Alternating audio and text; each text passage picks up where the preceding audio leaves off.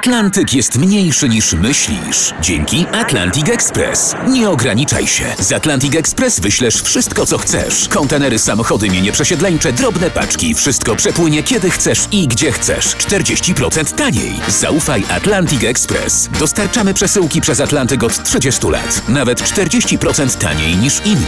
Dzwoń 1 800 775 73 63. Ekspresowo przez Atlantyk. Tylko z Atlantic Express.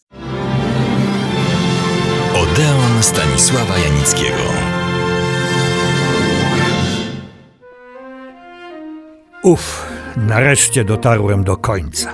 Po wielu latach i pokonaniu niezliczonej ilości przeszkód przystąpiliśmy, Andrzej Wajda i moja skromna osoba, do realizacji filmu niemożliwego. Dlaczego? Bo jest to film o niezrealizowanych projektach filmowych twórcy m.in. kanału, popiołu i diamentu, popiołu, wszystko na sprzedaż, ziemi obiecanej, człowieka z marmuru i żelaza, pana Tadeusza oraz mojego ukochanego filmu, a także sztuki, czyli Zemsty Fredry. Ilekroć oglądam tę polską arcykomedię w wydaniu scenicznym i ekranowym, turlam się ze śmiechu i doznaję kolejny raz błogiego uczucia i przekonania, że jednak można mówić zabawnie, jednocześnie mądrze o sprawach poważnych. Ale o tym może innym razem. Wracam do Andrzeja Wajdy i naszego filmu o niezrealizowanych jego projektach filmowych. Ostatecznie, ponieważ filmem zainteresowała się dawna telewizja polska, ukazały się na ekranach telewizyjnych trzy półgodzinne odcinki stanowiące jedną spójną całość. O tym, że realizacja tego filmu była dla mnie, dla mojego przyjaciela, operatora Krzysztofa Tusiewicza i całej ekipy wielką przygodą, nie muszę chyba przekonywać. Niezrealizowanych projektów miał i ma Andrzej Wajda niezliczoną ilość. Wspomnę tylko kilka, które zaprezentował w naszym filmie. Zaawansowany był projekt zrobienia filmu na podstawie scenariusza Agnieszki Osieckiej, także filmu o Piotrze Skrzyneckim, współtwórcy i bardzie sławnej piwnicy pod Baranami. Ale obok tego film o krwawych wydarzeniach, buncie robotników poznańskich przeciw ówczesnej władzy w 1956 roku. Wajda chciał też zrealizować film o serbskich chłopcach, bo nie byli to dorośli mężczyźni, którzy w imię narodowych celów dokonali zamachu na austriackiego arcyksięcia Ferdynanda, a również na jego małżonkę i dzieci, co nie było ich zamiarem.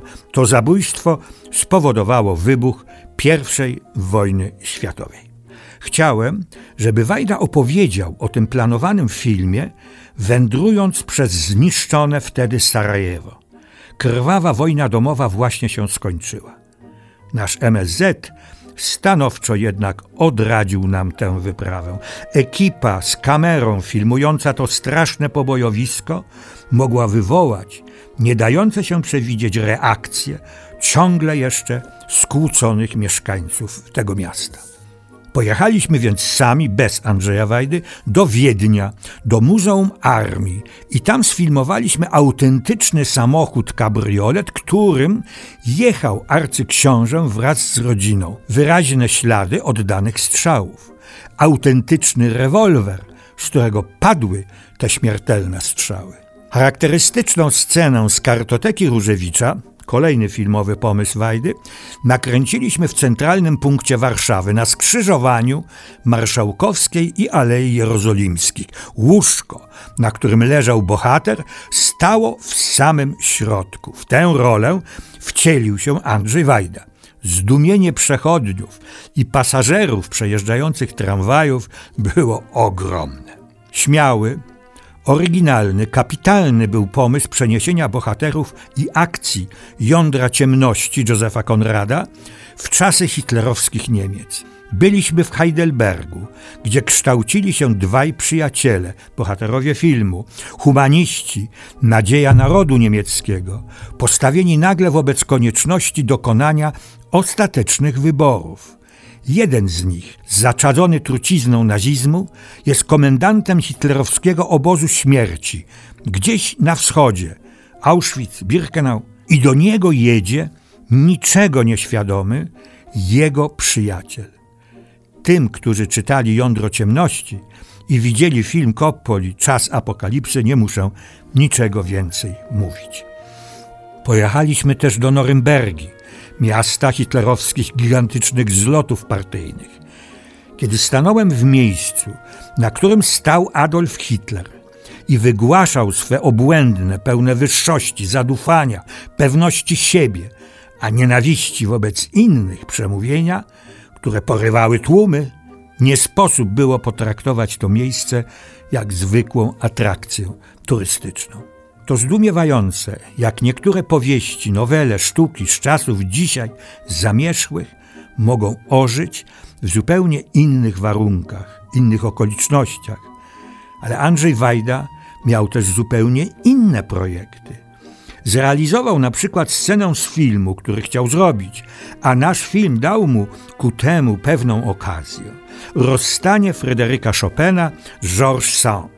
Scena bardzo dramatyczna, oparta na sztuce Jarosława Iwaszkiewicza Lato w Noan.